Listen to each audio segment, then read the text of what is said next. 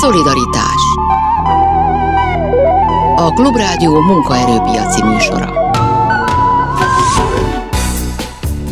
Jó napot kívánok, Sámesz János vagyok. A műsor első felében a pedagógus sztrájkról fogunk beszélgetni, nem meglepő módon, hiszen szakszervezeti munkavállalói szempontból mindenképpen ez volt a hét legfontosabb eseménye, és hogy hogyan tovább, azt is megbeszéljük. Majd a műsor második felében pedig a Vasas szakszervezetek alelnöke lesz itt velünk. Megbeszéljük vele is egyébként, hogy hogyan tudták ők támogatni a tanárokat, de beszélünk arról is, hogy a bértárgyalások hogyan állnak. Már is kezdünk.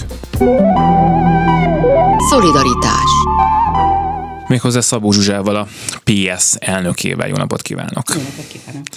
20 ezer sztrájkolóról írnak, attól függ, hogy ki ír róla, mert valaki azt írja, hogy csak az egyötöde a pedagógusoknak, valaki pedig azt írja, hogy, hogy nagyon sokan vettek részt a sztrájkban. Én nem tudom azt megállapítani, hogy ez sztrájk esetében az, hogyha, hogyha a lehetséges emberek ötöde sztrájkol, az akkor sok vagy kevés, de én mondjuk biztosan nem érezném kevésnek, tehát hogyha pár ezer emberről lett volna szó, akkor azt mondom, hogy jó, akkor ez valószínűleg nem jött be, hogyha arról lett volna volna szó, hogy százezren vagy mindenki, akkor, akkor nyilván megint csak máshogy állunk hozzá, és valószínűleg a döntéshozók is jön.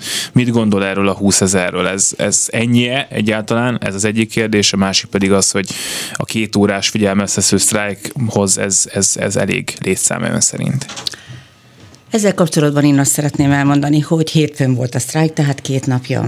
Pontos létszámot azért nem nyilatkoztunk még le, mindig csak azt mondjuk, hogy több mint 20 ezeren voltak a kollégák, akik részt vettek ebben a sztrájkban, mert nagyon nehéz megállapítani azt, hogy ez a, az oktatásban dolgozóknak, akik sztrájkolhatnak, azoknak a hány százaléka. És miért mondom én ezt ilyen bátran?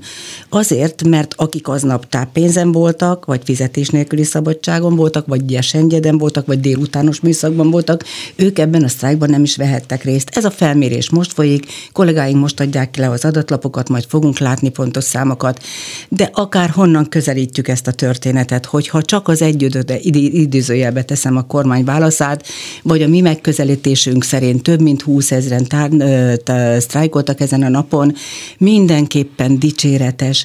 Miért is?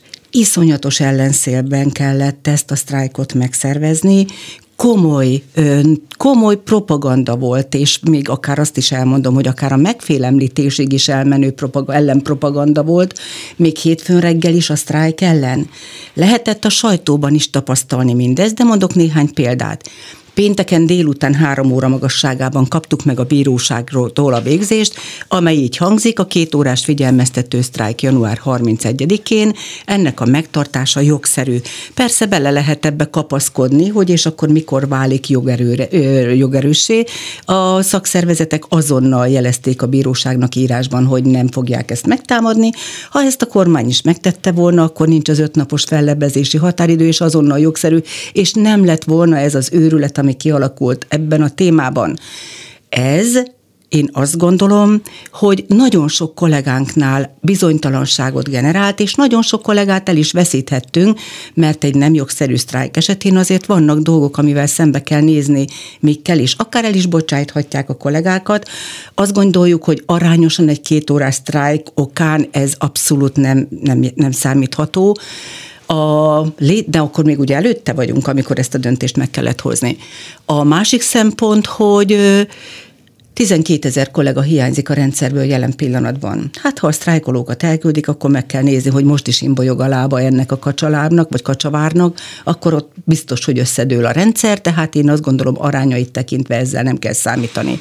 Mi marad még? Nem kapnak jutalmat a kollégák, na és hát az elmúlt nem tudom hány száz évben se kaptak, nem kapnak kafetériát, ez sem játszik, mert ezt sem kapnak a pedagógusok, tehát marad az írásbeli szóbeli figyelmeztetés. Mit mondtak a kollégák, akik összedugták a fejüket és is döntöttek, és kalapot emelek mindenki előtt, aki részt vett a sztrájkba, ezek után azt mondták, hogy hm, az én ellenőrzőmben még nincs beírás, bátran. És azt, hogy ott volt-e a félelem? Igen, ott volt, és befolyásolta az egész történetet, mert valószínű nem ennyien lettünk volna, hanem sokkal-sokkal többen, és ezt onnan látjuk, hogy voltak olyan tantestületek, akik nem merték bevállalni, mert, mert mi van, ha mégis. De voltak olyanok, akik azt mondták, hogy ha mindenki, akkor nem lehet baj, és ezért az egész tantestület beleállt annak ellenére, hogy korábban ők nem jelezték, hogy részt kívánnak venni.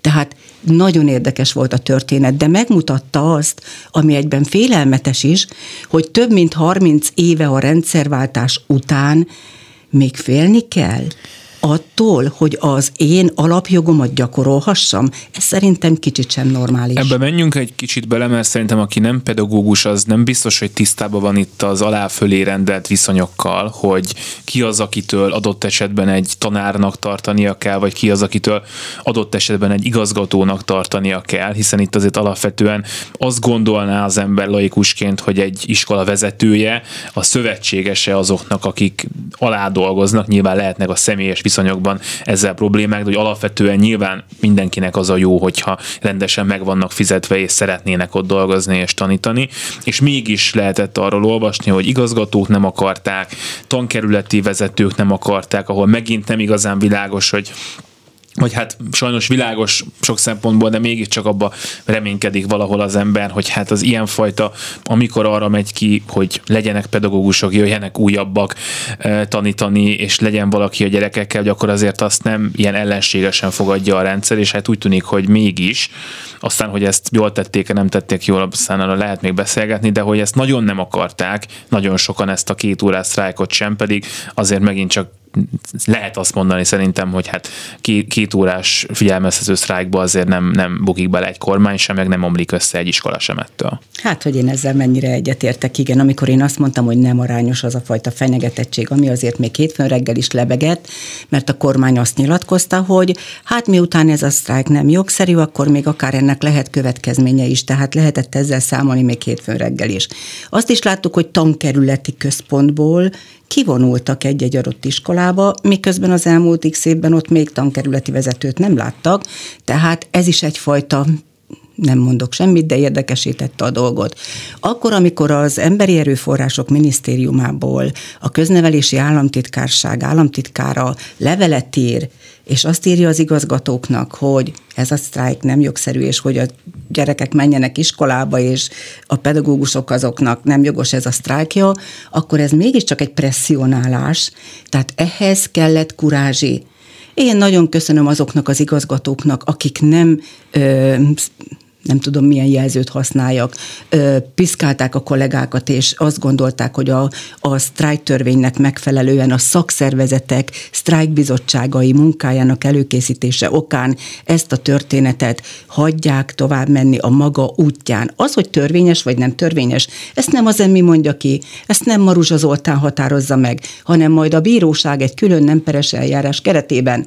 Tehát erre hivatkozni ott és akkor ez nem volt, abszolút nem volt rendjén való, való, de valószínűleg, ö, valószínűleg ez fontos volt a politikának, hiszen ugyanúgy, ahogy ön mondta, egy két órás figyelmeztető sztrájkba ekkora energiát nyomni, hogy pénteken este, amikor mi kiadjuk, hogy megkaptuk, végre megkaptuk a bíróságtól a végzést, és lesz sztrájk, akkor tudunk olyat, hogy tankerületi igazgató másnap szombatra értekezletet hívott össze, és az igazgatókkal jól megbeszélte, mit kell tenniük.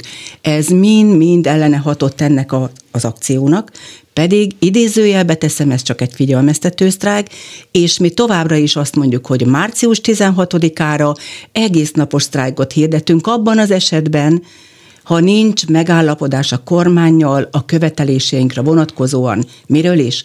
Béremelés, nem kicsi, fix óraszám csökkentve, 22 az osztályfőnököknek, 24 a pedagógusok, egyéb pedagógusok vonatkozásában, ugyanis kell tudnunk, hogy honnan számítódik a túlmunka, mert ez a 22-26 közötti csiki-csuki, ez aztán most már borzalmas.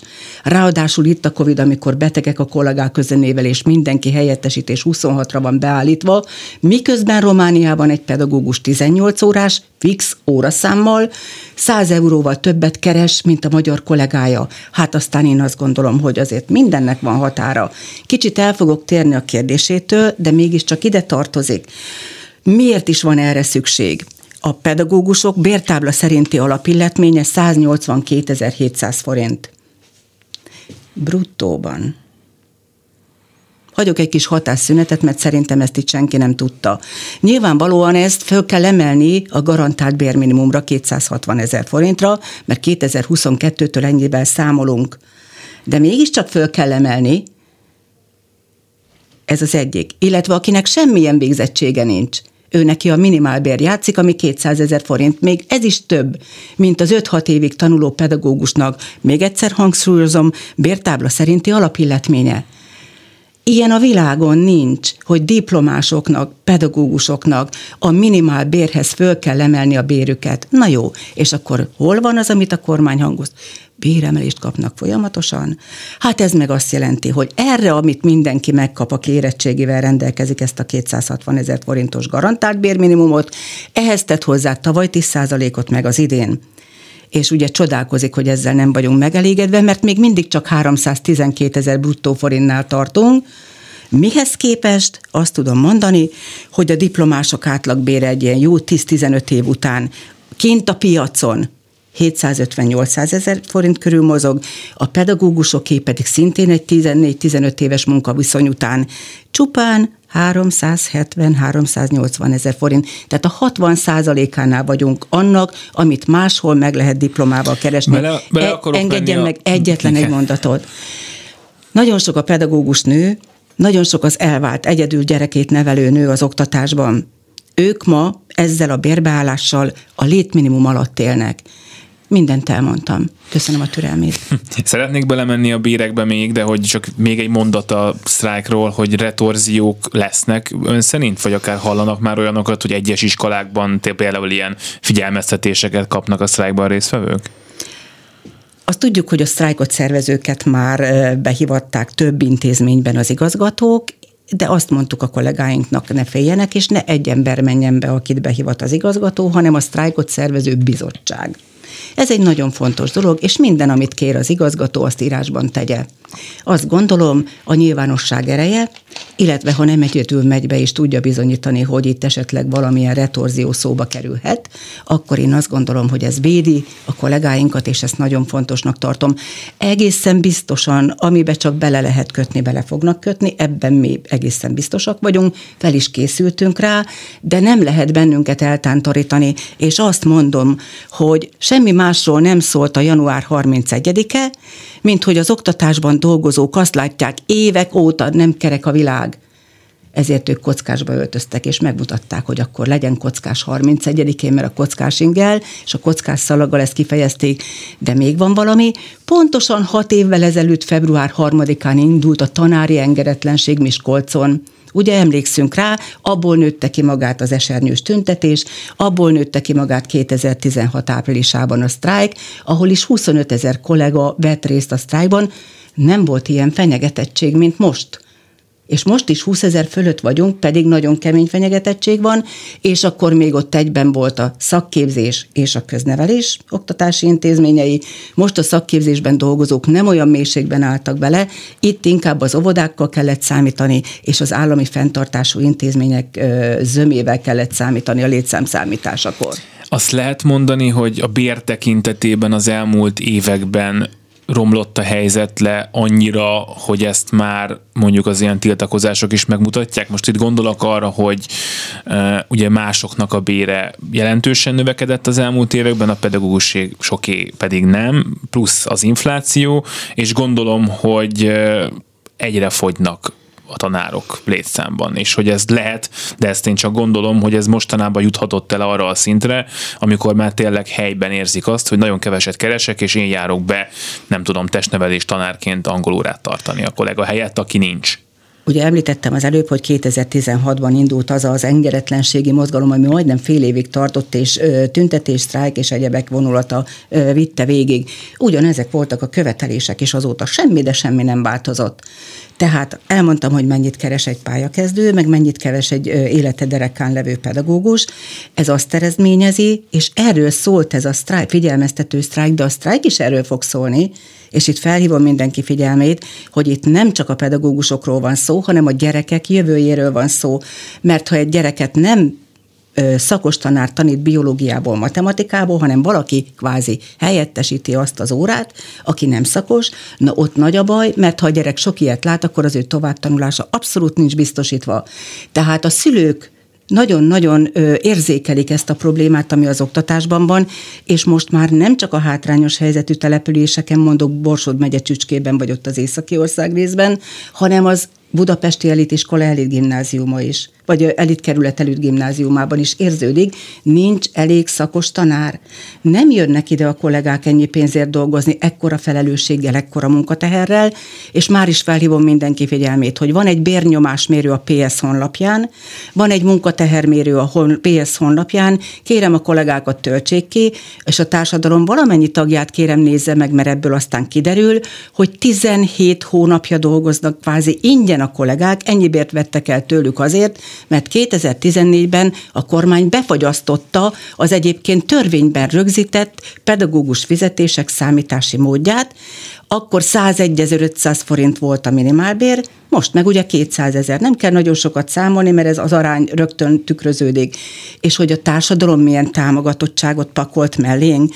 Lehetett látni a szülőket, pontosan érzékelték, hogy ez az ő gyerekükről szól, ami ebben az oktatásban most itt megjelenik őrületként. Nem hozták a szülők iskolába a gyerekeket annak ellenére, hogy kiment az intézményvezetőktől a levél, hogy nem lesz sztrájk, tessék hozni a gyereket.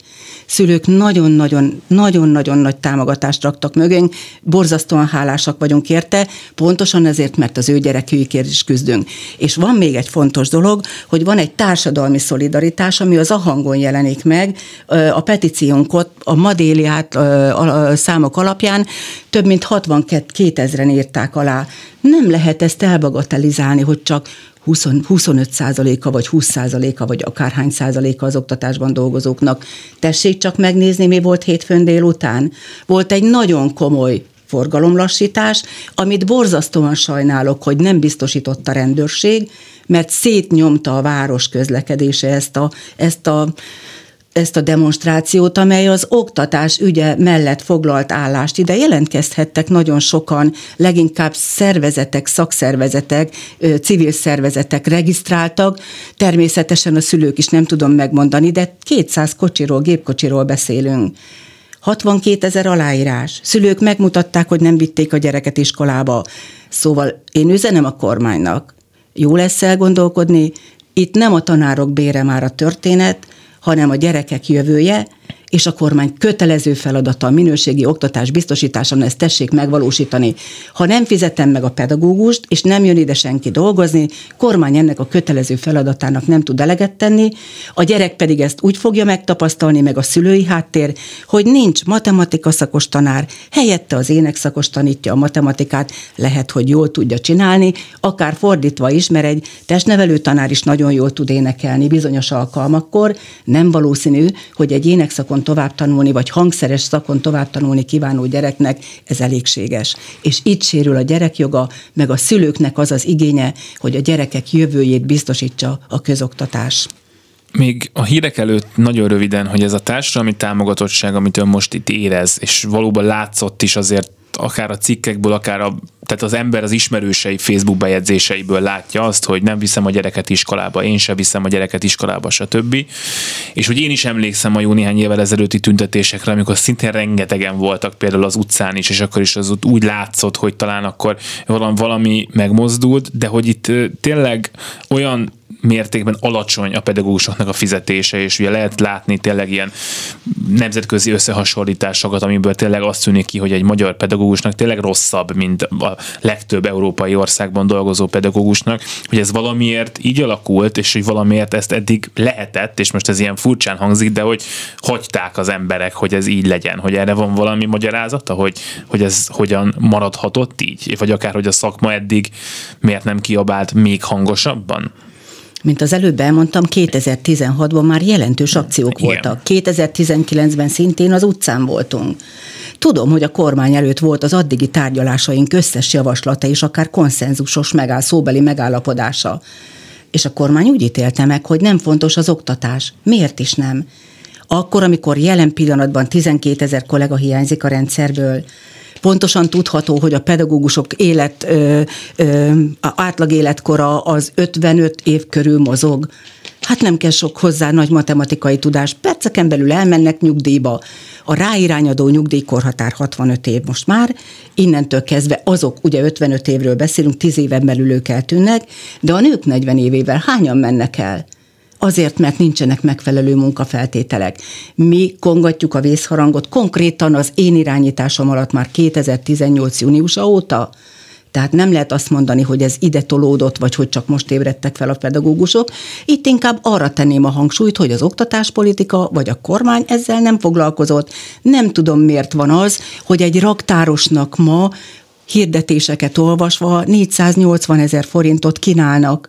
Kérdem én, a társadalomnak a gyerek nem fontos, Magyarország jövője nem fontos, amikor a jövő munkavállalói most ülnek az iskolapadban? Hát holnap ők lesznek a mérnökök, az orvosok, a jogászok, a tanárok.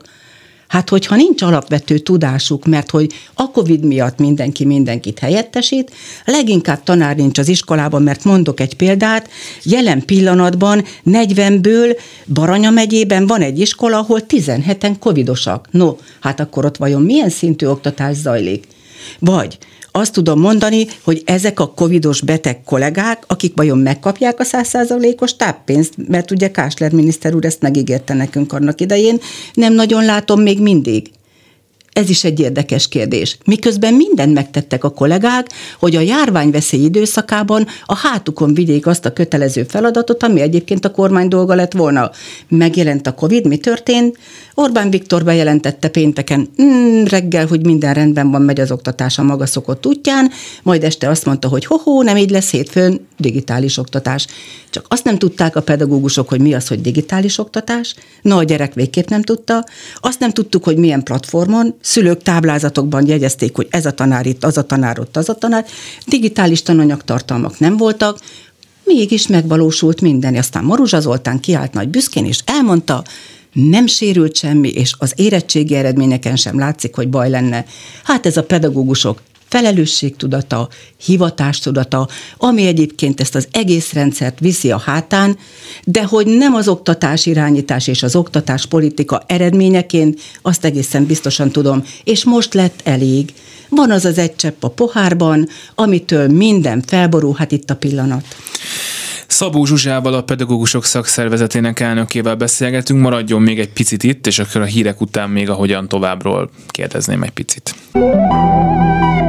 Szolidaritás Szabó Zsuzsa, a PS elnöke a vendégünk, és hogyan tovább sztrájk? Most meg volt a két óra egy nem túl együttműködő minisztériummal, akikkel most gondolom, hogy le kéne ülni, beszélgetni, hogy mi lesz. Lebizony, hiszen a mi miniszterünk, az elmi miniszter is azt kérte tőlünk december 23-án a karácsonyi és az újévi köszöntőjében, idézem, egy jó pedagógus nem csak tanár, hanem példakép is, aki megmutatja a gyermekeinknek, hogyan kell ö, képviselniük önmag, vagy kiállniuk önmagért, önmagukért és küzdeni másokért. Hát én örömmel jelentem, miniszter úr, hogy a pedagógusok ennek megfeleltek, és meg fognak felelni.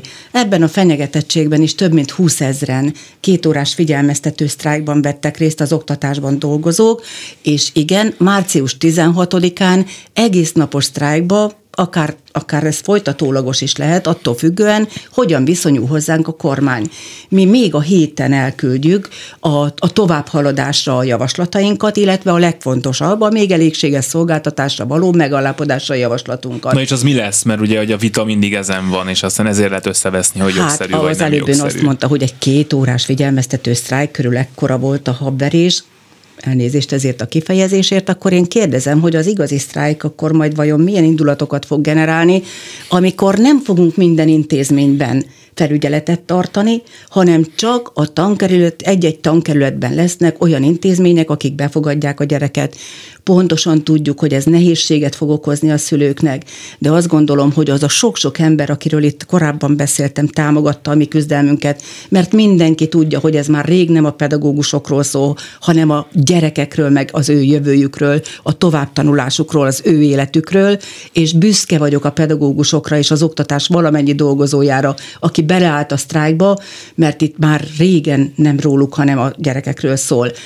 Biztos vagyok benne, hogy március 16-án mellénk áll a társadalom és a szülők is, fogják segíteni a küzdelmünket, és mi igenis küzdeni fogunk azért, hogy megvalósuljanak a céljaink, amit már az előbb elmondtam. Kezdeményezni fogjuk még a héten, a jövő héten találkozni akarunk a kormány képviselőivel, és én úgy szeretnék találkozni, hogy nem az időhúzás játéka kapcsán, hogy két hetente egyszer találkozunk, hanem a sztrájktörvény minden szabályát betartva, pattogósan, gyorsan, és nem olyan ö, kormányképviselőt szeretnék én ott látni, aki itt meghallgatja, hogy mi mit mondunk, majd elviszi a hit túloldalára, aztán ott két hetet kérnek, hogy jól meggondolják, majd visszahozza, és egy ésen meg egy veszőn is egy hétig, meg két hétig. Tehát, hogy döntéshozó. Döntéshozó legyen ott. Ezt kértük a kezdetekkor is, amikor ők azt mondták, hogy ez formai, alaki, ö, nem tudom micsoda a részünkről. Nem olyan tárgyaló partnert szeretne a szakszervezet, aki képes bizonyos te, ö, ö, intervallumon belül saját döntéseket hozni. Jó, mi lenne az az ígéret? Mert azt hiszem, hogy márciusig ígéretnél sokkal több nem tud lenni, vagy nem tudom, hogy ön szeretne már írásban látni valamit. Én hogy, nagyon. jó, oké, igen, ezt gondoltam. Szóval, hogy, hogy mi, minek kéne ahhoz történnie, hogy azt mondják márciusban, hogy még nem sztrájkolunk, vagy biztosan nem sztrájkolunk, már siker? Egyértelmű fizetésemelés, nem pótlék, fizetésemelés. Ezeket a pótlékokat is építsék be a bérbe. Valaki egy rosszat támadik, holnap elveszi. Nem, nem, nem, nem pálya. És aztán utána ki Jó, és kell... mennyi? Tehát akkor az. Ez, ez megint egy mozgásérmi. Azt mondjuk jelentős, ami a pénztárcában látszik. Azt határoztuk meg, ugye, hogy a mindenkori minimálbér legyen a, a, vetítési alapszámítási módja. Nyilvánvalóan ebben tudunk engedni, abban az eset, mert hogy ez belátható, hogy ezt nem tudja most per pillanat teljesíteni, de egy 30%-os, 35%-os helyben látható pénztárcában érezhető, én most erre nem fogok számot mondani, testületi döntés kell megé, ezt le fogjuk rakni. Hát csak azért is, mert de egy már ott van, a, ott van a alapbéremelés- 45 százalék Egy, náluk. egy alapbéremelés, ez egy csomó kollega esetében nem jelentene semmit, mert egyébként is föl kell vinni Hát ugye a hoznák bérét. őket a mostani minimál garantált bérminimumra. Lényeg az, most mindenképpen jelentős béremelés rögtön még a nyár folyamán a pénztárcában. Óraszám csökkenés a 22-26 csiki-csukit mindenképpen meg kell szüntetni, lemenni 22 fix, 24 fixre, 22 fixre az osztályfőnökök esetében, mert most is ott van a lehetősége, csak éppen nem kapják meg. És azt hogy lehet megcsinálni az óraszám csökkentést, hogyha már most is a testnevelés tanár tartja az angol órát? Ugye hát ez a kérdés. Hát ha megemelkedik a kollégák bére, ez 2014-ben megmutatkozott, amikor megtörtént az állami fenntartásba vétel, és ott egy jelentős béremelést kaptak a, az oktatásban dolgozók, visszahozta a korábban elvándorolt kollégákat. Hát ez szerintem most is pillanatok alatt megtörténik, pláne meg, hogy már van rá jó gyakorlat. Ezt lehet prognosztizálni. És akkor ezt követően a munkaterhek jelentős csökkentése. Ha ezekben meg tudunk állapodni úgy, hogy és még látunk valamit azon túl, hogy 23-ban majd jól átnézzük, és majd akkor oda majd teszünk jó sok pénzt, nem. Ütemezést szeretnünk, számokat szeretnénk, felelősöket és határidőket, milyen ütemezésben, milyen összegben és milyen módon kívánja ezt megvalósítani a kormány. Ezzel lehet elindulni. Én mindenképpen azt mondom, megkerestük a pártokat, valamennyi pártot még jóval korábban, még valamikor az elmúlt év elején, és azt kértük, versenyképes ajánlatot kérünk mindenkitől, hogy a kollégáink el tudják dönteni, hogy ki az, akiben, akire oda teszik az ő szavazatukat, vagy a bizalmukat. Ez egy nagyon fontos. A kormánytól is azt várjuk, versenyképes ajánlatot tegyen le, különben mindenki elhagyja a pályát, és akkor megnézheti, mert nem fogja tudni megvalósítani a kötelező feladatát. Plusz egy kérdés, hogy hogyan lesznek pályakezdő tanárok a következő 5-10 évben. Én azt olvastam, hogy ugye nem csak, hogy egy pályakezdő pedagógusnak a fizetése rendkívül alacsony, hanem hogy európai összehasonlításban is nagyon lassan érik el a, a maximum fizetést, ez valahol 10 év alatt megvan, azt nem tudom, ön tudja megmondani, hogy Magyarországon ez milyen hosszú uh, idő kell, tehát rengeteget kell ehhez tanítani, és nyilván addig az ember nagyon keveset keres, és a maximum fizetés is kevés, tehát hogy valamivel a fiatalokat csak be kéne vonzani erre a pályára. Hát, és a bent lévőket megtartani. És akkor itt már az összeomlásról is beszélgetünk, nem fogok én ebbe belemenni, én erre külön adásidőt kérek, mert erre ez a pár perc most már nem elég, de mindenképpen azt szeretném, a diplomások átlagbére 750-800 ezer forint, ennek a 90 át el kell, hogy érjük. Egyébként én azt gondolom, sorozatosan fogják elhagyni a kollégák a pályát, elmennek, nem akarok senkit bántani, olyan munkakörökbe, ahol nem kell este éjszaka a szülőkkel kapcsolatot tartani, nincs felelősség, mert a gyerek jövőjére vonatkozóan állandóan meg kell gondolni, milyen tanácsot adok, hogyan fejlesztem, hogyan zárkóztatom fel, a tehetséges gyereket hogyan gondozom, hogy az életútja rendben legyen, nyilván nem fog beleférni a kötelező óraszámába a kollégának, és azért még ha semmit kap, és egyedül nevelő gyerek létminimum alatt él, és nem tud a gyerekének cipőt venni, ruhát venni, hát akkor ez nagyon-nagyon nem normális így. Szabó Zsuzsa, a PS elnöke volt itt, köszönöm szépen.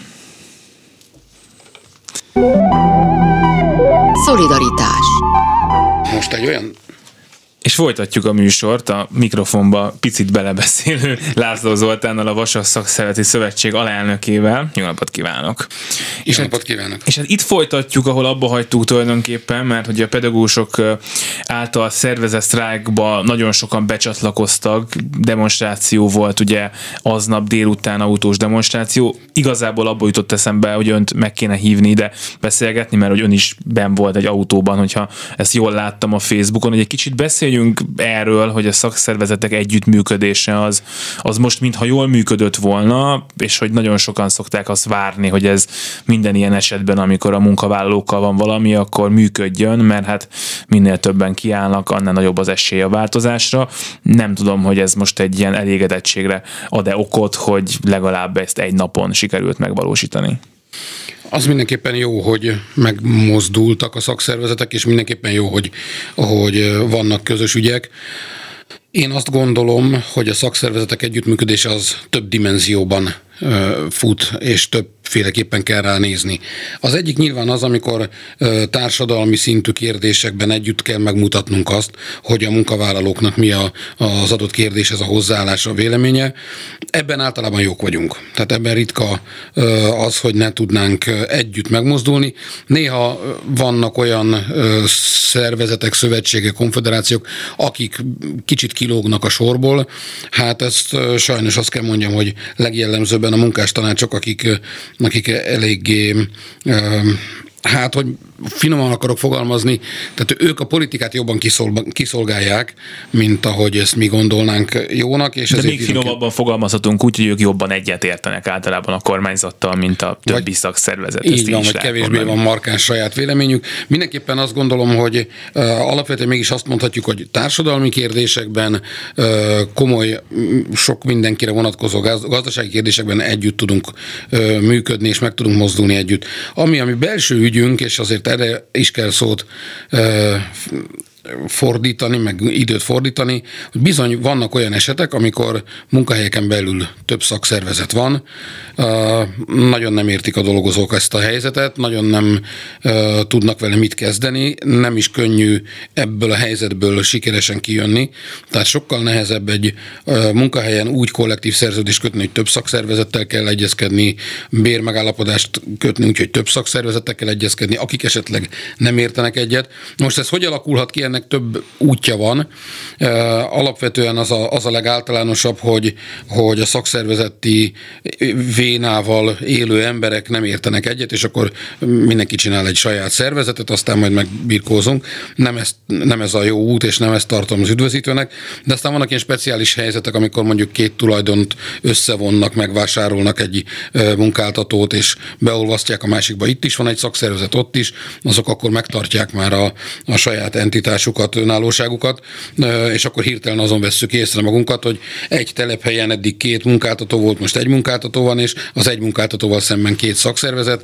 Klasszikusan ilyen például a Waberers, amelyik terjeszkedik a, a logisztika felé is, nem csak a fuvarozás felé, tehát ipari területeken belső logisztika, és mi vasasok például most vagyunk olyan helyzetben Győrben, ahol, ahol egy logisztikai terület a Waberers tulajdonába került, nekünk ott egy jelentős ilyen jól, régóta jól működő szakszervezetünk van, és ott nézegetünk egymásra a Váberesznél működő teherfuvarozók szakszervezetével.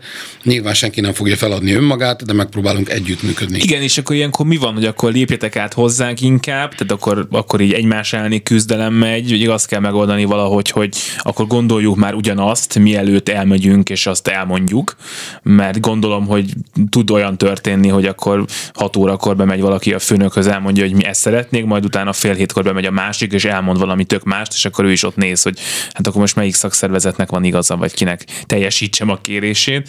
Igen, ebben vannak komoly kihívások, és minden szakszervezetnél ez egy ilyen kardinális kérdés, hogyha egy szervezetünk, most vasas szemszögből próbálom megmutatni, mert így a leghitelesebb, van egy szervezetünk, ahol rengeteg energiát, pénzt fordítottunk az ottani tisztségviselőkre, képeztük őket, foglalkoztunk velük, és akkor akkor ez a szervezet most egy ilyen helyzetbe kerül, hogy, hogy egy másik szakszervezettel együtt van egy telepen, nem szívesen adjuk fel. Egyébként pedig igenis van egy kötődés a, a tagoknak ahhoz a szervezethez, ahova tartoznak. Ez óhatatlanul kialakul, és ez fontos és jó, hiszen így lehet őket megmozdítani például, amikor szolidaritásból demonstrálunk valami mellett, akkor azért jön, mert ő vasas, azért jön, mert ő vegyész vagy, vagy kereskedő. Tehát ezt az identitást ők sem akarják elengedni. Ebből azért így vannak érdekes helyzetek. Ebben a helyzetben azt gondolom a legnormálisabb az, hogy megpróbáljuk a közös hangot megtalálni, és nem ö, szítunk ellentéteket azzal, hogy konkurencia leszünk. Nehéz, de ezt az utat ö, kell járni ahhoz, hogy sikeresek legyünk. Az, az, amikor már egy működő szervezet mellé bejön egy másik szervezet, és, és ott, ott csak azért, mert, mert helyi személyi konfliktusokból ö, kinő egy új szervezet, na ezt nem tudjuk tolerálni, ezt nem nagyon tudjuk értékelni. Én azt gondolom, hogy ez egy rendkívül felelőtlen viselkedés, mert hogy ez egyébként a helyben az érdekérvényesítést gyengíti. A munkáltató bizonyos helyzetekben ilyenkor csak hátradől és kér egy kávét, aztán nézi, ahogy vitatkozik a két szakszervezet. Tehát ez, ez nagyon felelőtlen eljárás. Én azt gondolom, hogy hosszú távon erre kell majd egy, egy, egy olyan rendszert létrehoznunk, egy etikai kódexet, például én a Magyar Szakszeti Szövetségen belül ennek vagyok a harcos híve, hogy hozzunk egy olyan etikai kódexet létre, amelyben az ilyen helyzetekre megvan a válasz. Tehát ha e, ilyen helyzetbe kerülünk, akkor tudjuk, hogy ha etikusan akarok eljárni, akkor így járok el. Lehet, hogy ez most egy gonosz kérdés lesz, de hogy jobb lenne, ha egy picit kevesebb szakszervezet lenne Magyarországon, és akkor az ők viszont minden, tehát akkor egy szakszervezetnek nyilván nyilván több tagja lenne, egy konfederációban több szakszervezet lenne benne, hiszen kevesebb féléből tudna választani, de hát nyilván, hogyha ezt a kérdést feltesz meg szakszervezeti vezetőnek, akkor azt nehéz azt mondani, hogy igen, hát a többiek ne legyenek, hiszen a többiek meg nyilván azt mondanák, hogy hát akkor ti ne legyetek. Én azt gondolom, hogy erről kell tudnunk beszélni nyíltan, tehát bátor dolog ugyan, de el kell mondani, hogy például a független szakszervezetek, akik nem tartoznak sehova, nem tartoznak semmelyik ágazathoz, ők például lehetnek egy olyan terület, ami tényleg jobb lenne, hogyha valamelyik ágazathoz tartozna. Miért? Ugye logikus kérdés, hogy mi a független szakszervezetnek a hátránya. Amikor egy munkahelyen egy, egy szakszervezet azt mondja, hogy én független vagyok mindenkitől, és ennek is megvan az oka, erről is lehet egy pár szót beszélni, hogy miért akar független lenni, de akkor tulajdonképpen kitől lesz független? Hát a többi szakszervezettől lesz független, a munkáltatótól meg függeni fog.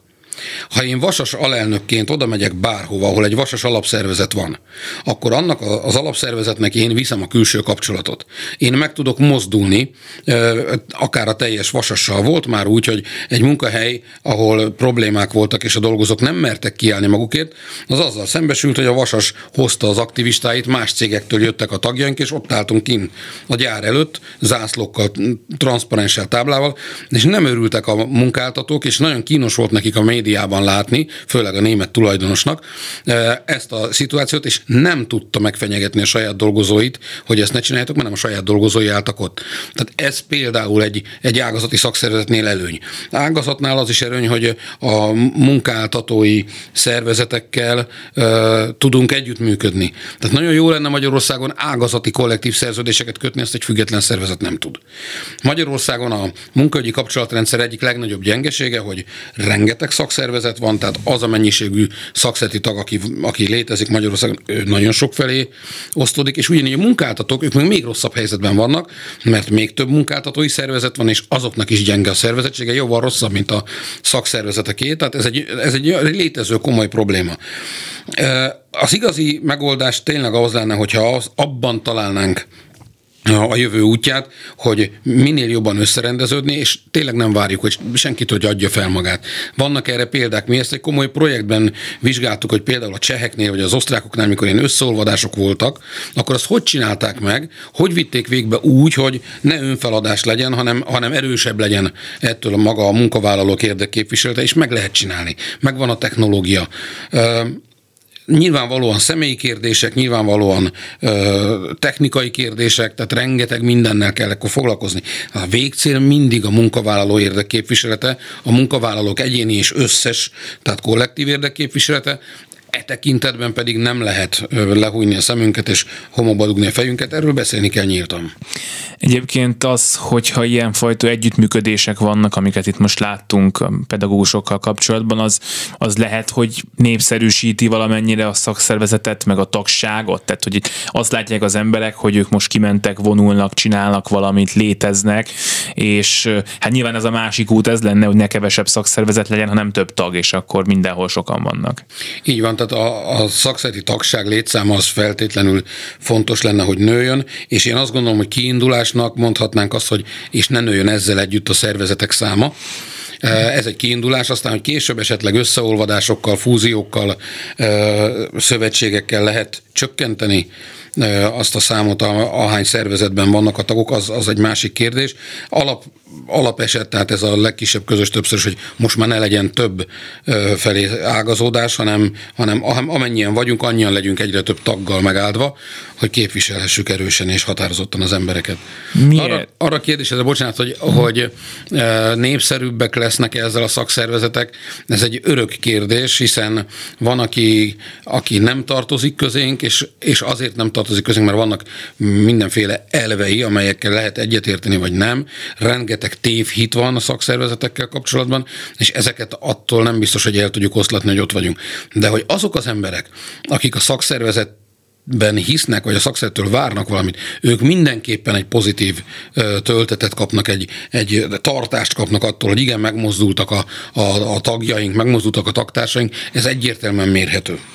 Miért van az, hogy ennyire sokszor nem akarja senki, hogy sztrájk legyen, kivéve a sztrájkolók persze? Ugye nyilván az állami meg a piaci szféra azért nagy különbségek vannak itt, meg tudjuk, hogy a elégséges szolgáltatás, mint olyan, az leginkább az állami szférában értelmezhető, de hát azért olyan gyakorlat is van múlt év vagy nagy cégeknél is, hogy hát, hogyha nagyon akar valaki ezt sztrájkot, akkor ő gyorsan rúgjuk ki, és akkor ez majd megoldja a problémát. Tehát, hogy azért ez a probléma, amivel itt a pedagógusok most szembesültek, ez a vasas szempontjából is egy azért előforduló probléma. Hogy nem. Na nyilván a munkáltató nem örül a sztrájknak, a sztrájk Ez érthető, igen. Így van, nem, nem uh, teremtődik érték. Igazában igen, csak az nem eladható érték. Nem, nem ő irányítja a helyzetet, tehát ő nyilván nem örül neki. Amikor már a munkahelyen dolgozókon kívül másokat is érint, tehát például egy közlekedési dolgozók sztrájkja, egy, egy pedagógusok sztrájkja című történet, az nyilvánvalóan mások magánszférájába is belefolyik, és beleviszi ezt a kérdést, ami úgy tűnhet, hogy pedig csak a pedagógusok. Hát ott ugye nagyon a... el kell magyarázni, jobban el kell magyarázni, mint hogy egy gyárban sztrájkolok, annál jobban el kell magyarázni, hogy a gyerek most nem jöhet iskolába, mert és az, és az ezért fontos. És, és a, igen, és az összefüggés kérdéseket. Ez a nagyon fontos, én azt gondolom, és ebben nekünk ebben az országban rendkívül nagy fejlődési lehetőségünk van, hogy így fogalmazzak, tehát sajnos azt kell mondjam, nem értjük a saját érdekeinket, a társadalmunk többsége nem érti. Azzal, hogy én a pedagógus támogatom, azzal egyébként én a gyerekemnek teszek jót, ahogy az imént el is hangzott. Azzal, hogy a, a gyerekeim jövője az egy olyan olyan kör kezében van, akik valóban tudják azt a jövőt építeni, valóban motiválják és serkentik a gyereket abba az irányba, ahova én, mint, mint erre fel nem készített szülő én nem tudnám, tehát hogy én nem tudom azt, hogy, hogy mit lehet kihozni egy gyerekből, ahhoz szakember kell.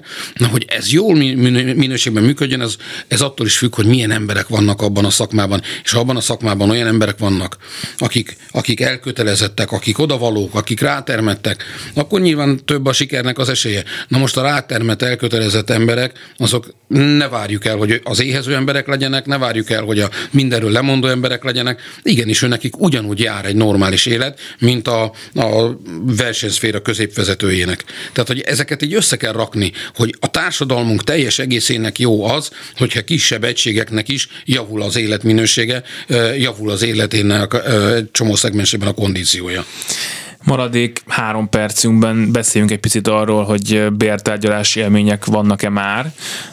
Ugye nyilván vannak. Nagyon sokan számolgatták azt, hogy vajon mennyi lesz a béremelés átlagban idén, és hogy ebből majd mennyit viszed az infláció, most mennyire jók a tapasztalatok. Hát ugye a minimálbér, a garantált bérminimum az nagyon nőtt, tehát hogy nyilván ehhez képest is kell mérni, hogy a többiek bére az hogy alakul. Azt azért tudni kell, hogy a minimálbér az nagyjából érint olyan, ö, olyan 300-350 ezer embert, Magyarországon a szakmai bérminimum 800-850 ezeret. Ez a, az a mérték, ami ott volt, az, az nem nagyon érhető el máshol de 12-18 százalék között vannak a bértárgyalásaink. Most, hogy ide jöttem, a mai napon négy kollégám hívott fel, hogy lezárultak náluk is a bértárgyalások, tehát ma négy helyen kötött a Vasas egy olyan bérmegállapodást, ami már egy ideje tartó tárgyalásnak az eredménye. A Vasas területen uh, ilyen 100 körül járhatunk, a Vasasnak nagyjából 203 alapszervezete van, úgyhogy az alapszervezeteink felénél már megtörtént. De tavaly évvégén is voltak már, tehát a decemberben is köttettek meg megállapodások, nyilván ahol január 1-től élnek a bérmegállapodások, és nem visszamenőlegesen. A, a legerősebb dömping az általában szeptember-november, és így január-március között vannak. Nagyon sok helyen április 1-től élnek ezek a bérfejlesztések. Haladunk, minden napra van egy-két bértárgyalás. Én is innét egy bértárgyalásra rohanok Tatabányára. Úgyhogy ez a dömping. Amikor látjuk azt, hogy már megyünk így az időszak vége, tehát február vége, március eleje, közepe, akkor jönnek a nehezebbek. Tehát amikor meg tudunk könnyedén állapodni, az gyorsan megy. Annak már vége van, ugye, igen. Így tehát akkor van, most tehát fog a... inkább kiderülni, hogy mennyi hely lesz az, ahol mondjuk nem, nem hasonló számokba gondolkodnak. Így a... van. A mai négy megállapodásunk teljesen belélik az átlagba. 13 és fél, 15, 12 és a szellemi szellemi állománynak 9, a fizikai állománynak 14, ez lett a négy megállapodásnak nagyjából számokban az eredménye. Nem mondhatom el, hogy hol, mert van, ahol még nem hirdették ki a dolgozóknak, de lényegében most még ezen az úton járunk, látjuk, hogy lesznek olyan helyek, ahol 10 alatt lesz a bérmegállapodás 10% alatt. Igen, ezt akartam kérdezni, hogy úgy mennyire térnek el a cégek elképzelései egyrészt, másrészt pedig és egy percünk lesz, hogy még ahhoz képest, amit a Covid előtti időszakban éven, évente lehetett látni bérfejlesztésben, ahhoz képest most hogyan néznek ki ezek a számok? Nagyon befolyásolja a jelenlegi helyzetet a versenyszférában a munkaerőhiány, és ez egyébként kapcsolódik a pedagógusok sztrájkjához. Voltam olyan cégnél, ahol most itt fel szeretnének venni 10 pedagógus pedagógust, hogy, hogy oktassák a, a dolgozókat, és azt mondta a francia igazgató, hogy 550 ezer bruttó kezdővel fogják őket felvenni, 10 ember neki azonnal kell, de hát ezt ilyen könnyen összeszedem itt a környéken, ez egy közép-dunántúli nagyváros, tehát ö, valóban most az, a munkaerő hiány az megerősíti a mi pozícióinkat. Vannak olyan cégek, nagyon kevesen, de vannak, akik tényleg gondokkal küzdködnek, ott nem biztos, hogy sokat tudunk elérni, de többségében azért az a 12 és 18 közötti ez ez, ez egy jó, reális cél. László Zoltán, a Vasas Szakszervezeti Szövetségtől, alelnök. Köszönöm szépen, hogy itt volt. Köszönöm. És ezzel a műsor véget ért, Gerendai Bals Ágnes volt a szerkesztő, Budai Márton a technikus, maradjanak a Klubrádióval és hallgassák meg a híreket Véna Gyöngyitől. Én minden jót kívánok! Szolidaritás A Klubrádió munkaerőpiaci műsorát hallott.